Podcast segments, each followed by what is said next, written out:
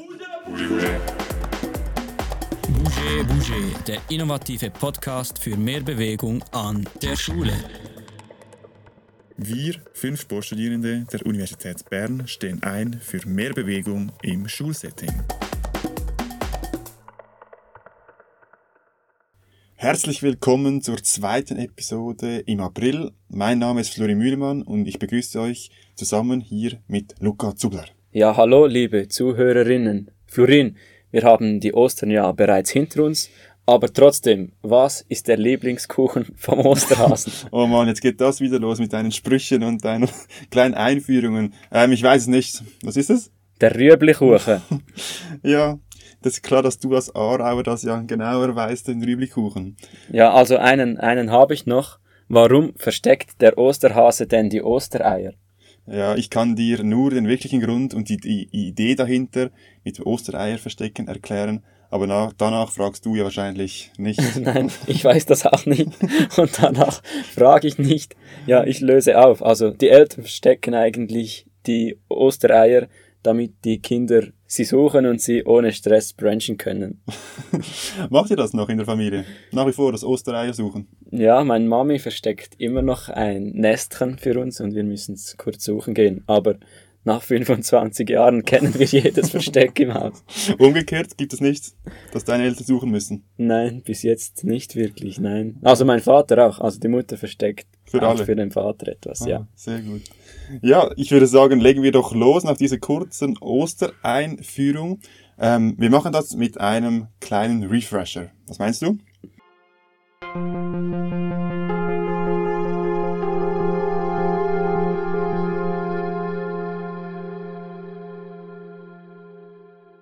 Ja, genau. In der ersten Episode haben wir darüber gesprochen, dass die Rolle der Lehrperson in den Pausen eher passiv ist. Ja, sie darf aber trotzdem passende Inputs geben, um die Bewegung zu fördern. Zwingen wäre aber der falsche Ansatz und es gibt ja auch Tage, da hat man keine Lust, um sich zu bewegen.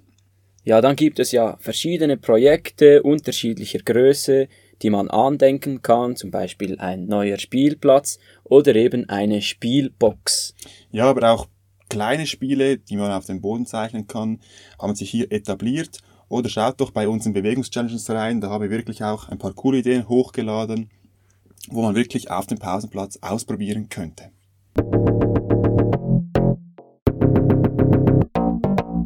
Ja, dann begrüßen wir heute als Experten Serafin Schneider.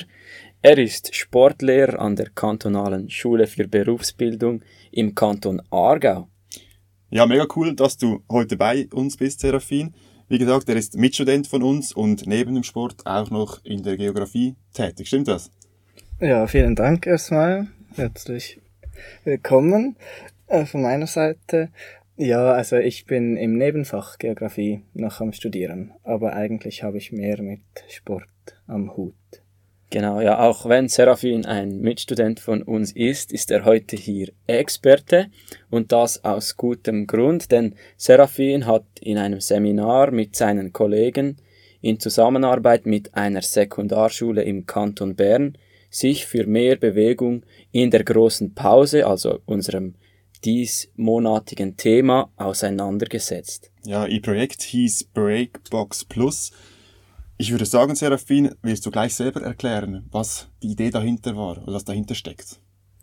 Ja, vielen Dank. Äh, ihr habt bereits erzählt von der Pause und eurem Monatsthema.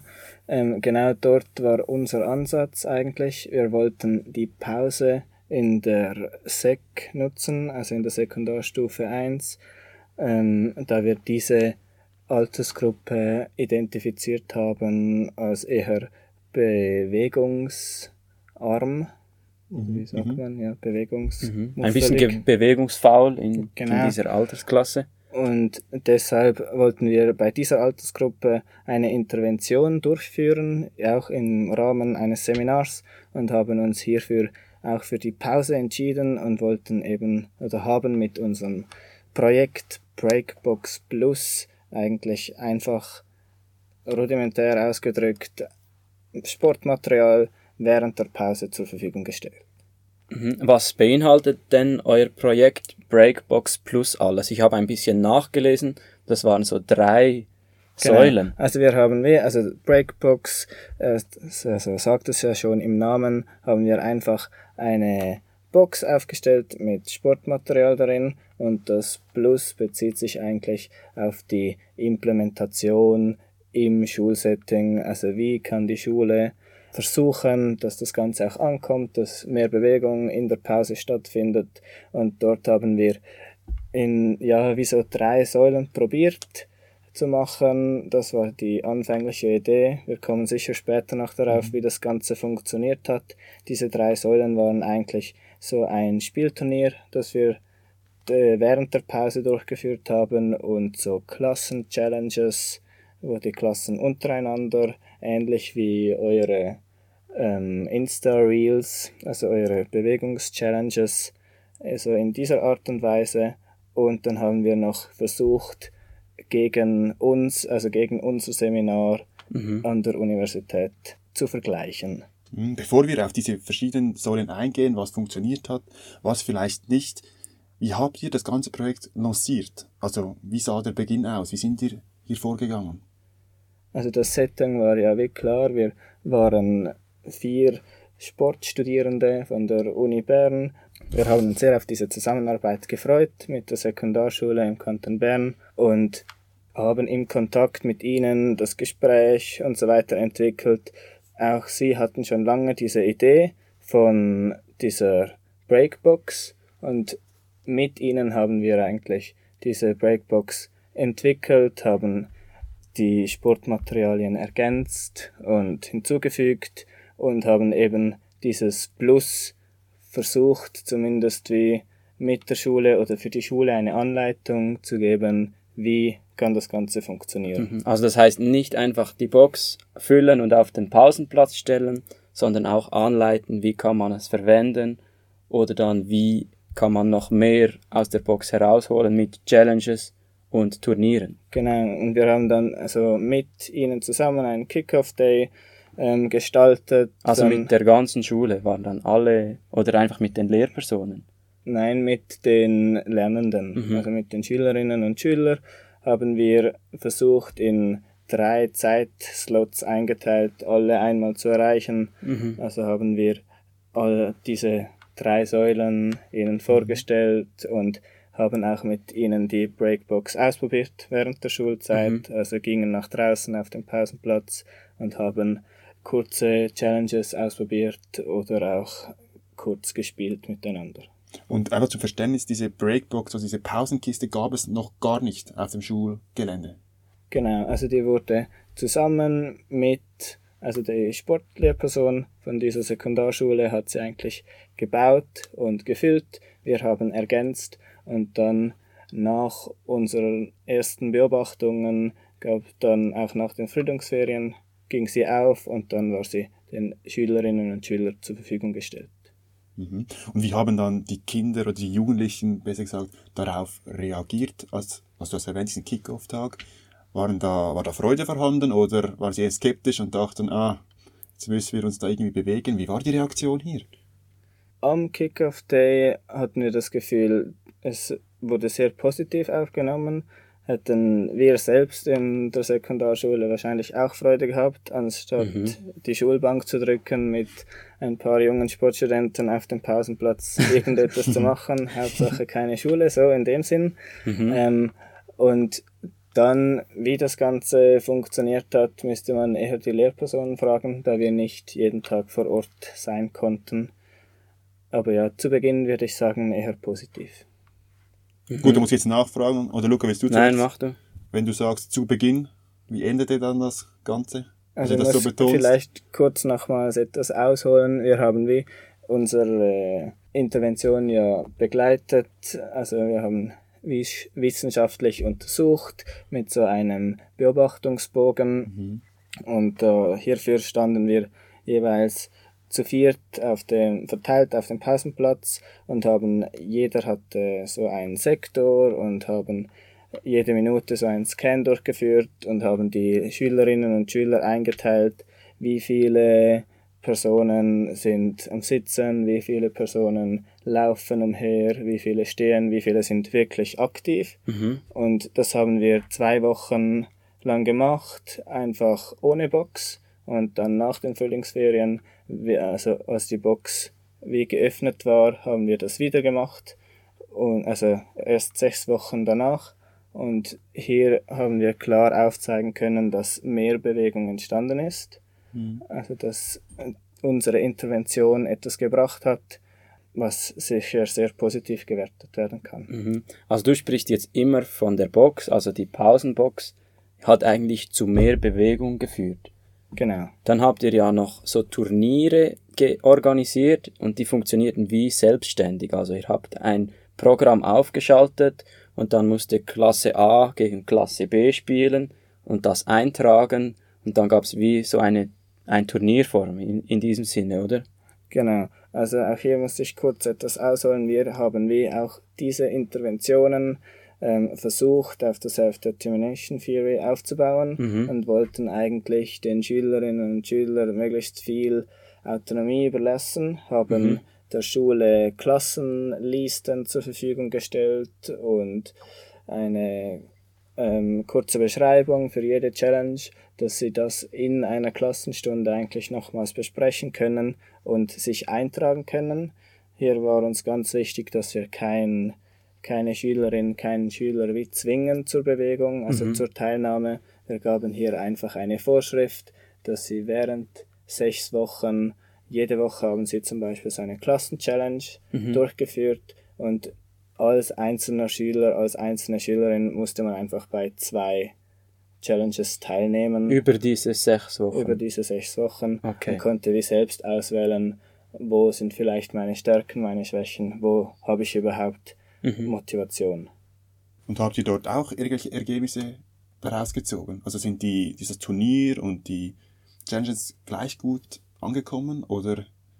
Das konnten wir sehr schlecht überprüfen, da nur falls wir vor Ort waren und eben diese Beobachtungen durchführten, konnten wir sehen, was vielleicht probiert wird auf dem Pausenplatz. Ähm, was man sicher sagen kann, das Turnier hat sehr schlecht funktioniert. Vielleicht war es auch etwas ein Overload und wir haben die Schülerinnen und Schüler etwas zu fest überfordert. Hierbei kann man vielleicht auch noch erwähnen, dass von Seite der Lehrpersonen an dieser Schule kam auch wenig Unterstützung. Auch sie waren eher etwas überfordert und wussten gar nicht, was wir genau wollten oder da sie an diesem Kick-Off-Day eher nicht involviert waren und die Okay. Informationen nicht bekamen. Also am Kickoff Day waren wirklich nur ihr und die Schülerinnen und Schüler. Die Ja, Lehrpersonen. den Lehrpersonen war es wie freigestellt, ob sie, Okay, ja, das ist Ja, schon ja, ein bisschen unglücklich dann. genau. Mhm.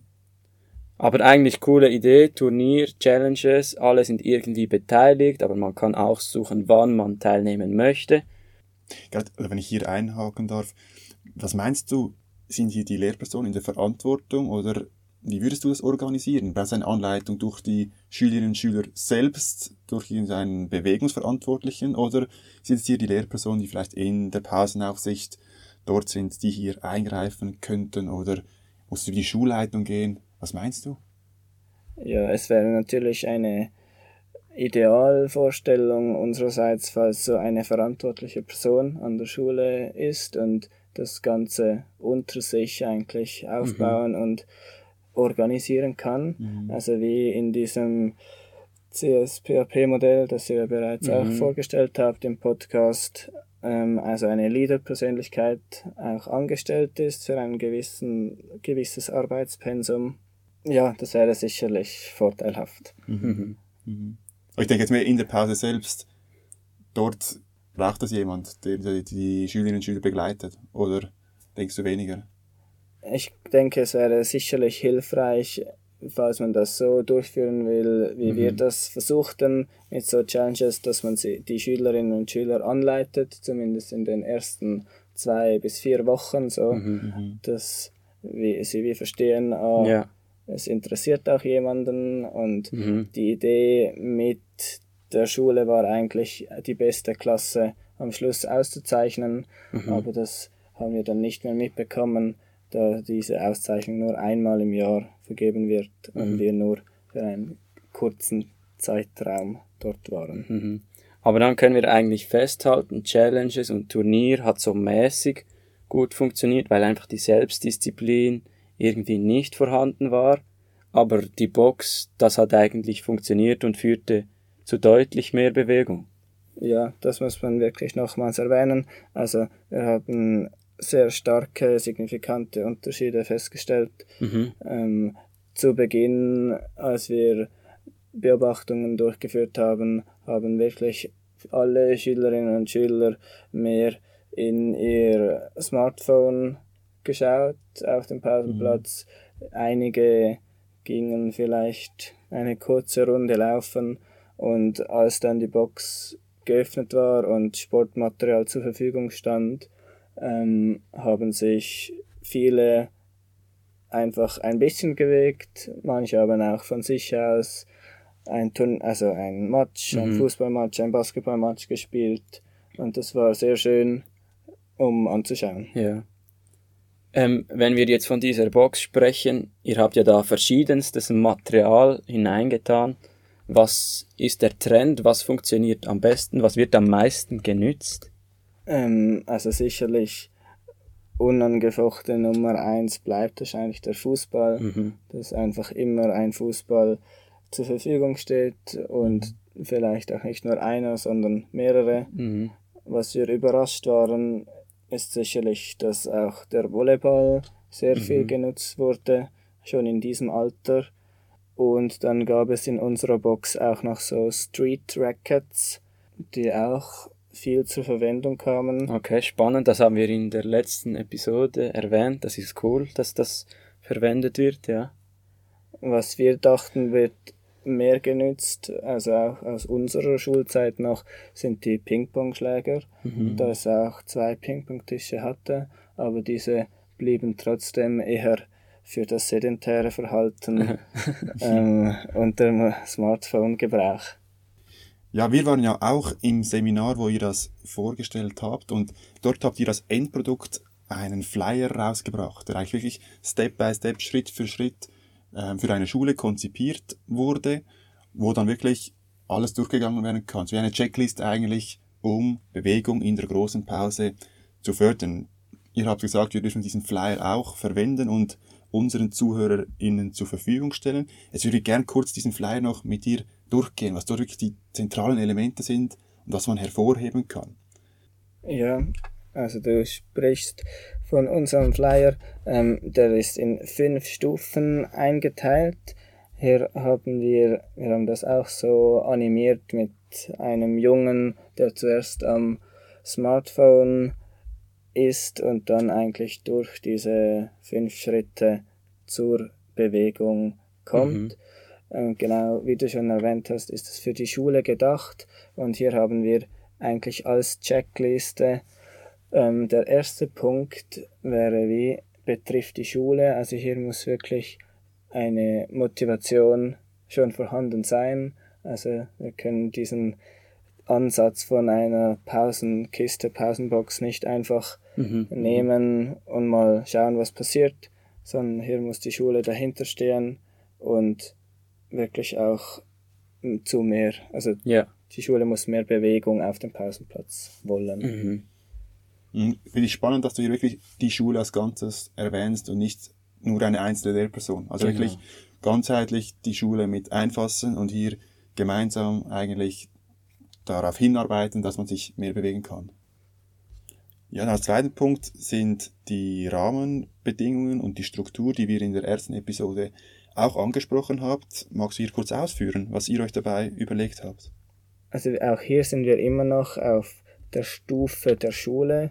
Also hier soll wie klar sein, welche Person ist für was verantwortlich, wer wird die Box errichten, was wird alles im Vorfeld getan, mit um dieses Plus zu erreichen, dass es auch wirklich funktioniert.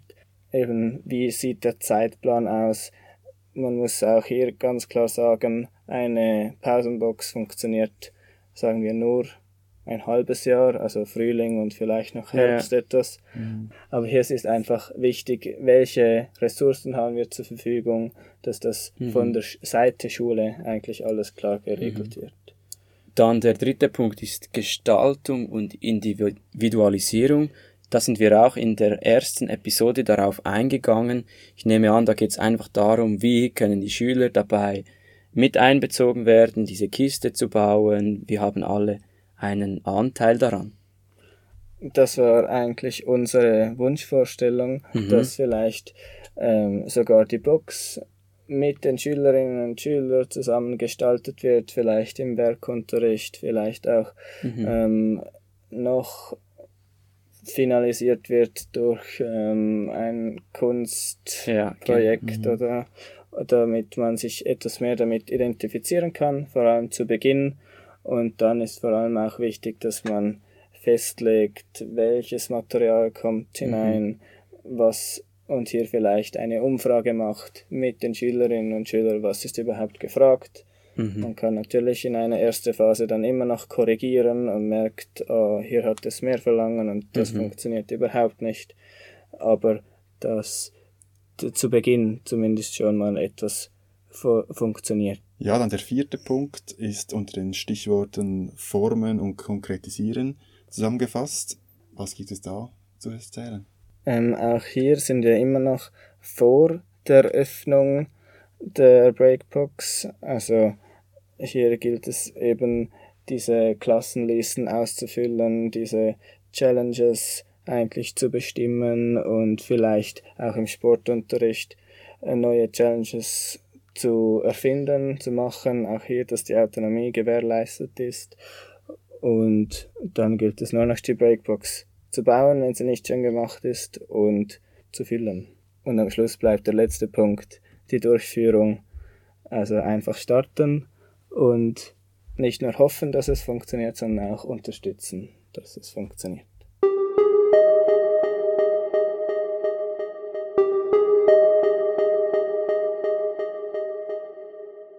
Ja, ich denke, diese fünf Punkte von Seraphin kann man gleich so als Take-Home-Message für eine Pausenaktivität mitnehmen, sei das eine Pausenkiste oder auch irgendeine andere Art, wie man mehr Bewegung in die Schule bringen möchte. Ja, ich denke, es lohnt sich vielleicht auch hier, das Dokument mal runterzuladen und dann gleichzeitig die Episode zu hören und dann Step by Step mhm. dieses Dokument durchzugehen. Genau, ja, wir danken Seraphin und sind bereits wieder am Ende der Episode.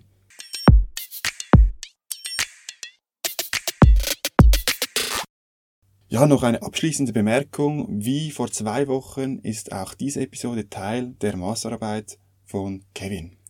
Ja, wir haben euch dazu in den Show Notes erneut eine Umfrage aufgeschaltet und wären sehr glücklich, wenn ihr uns ein Feedback geben könntet. Wir haben euch in den Show Notes dieselbe Umfrage wie vor zwei Wochen aufgeschaltet und wir wären sehr froh und glücklich, wenn ihr diese kurz ausfüllen würdet.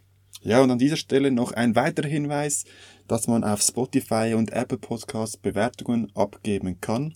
Wir wären auch da um eine Antwort sehr dankbar. Momentan haben wir 75 Bewertungen auf Spotify und da würden wir sehr gerne auf 100 kommen. Das heißt, wenn ihr noch nicht bewertet habt, dann macht das doch unbedingt. Ja, liebe Freunde des Podcasts, das war es von uns. Bis zum nächsten Mal, wenn es wieder heißt. Bouger Bouger, der innovative Podcast für mehr Bewegung an der Schule. Bouger Bouger.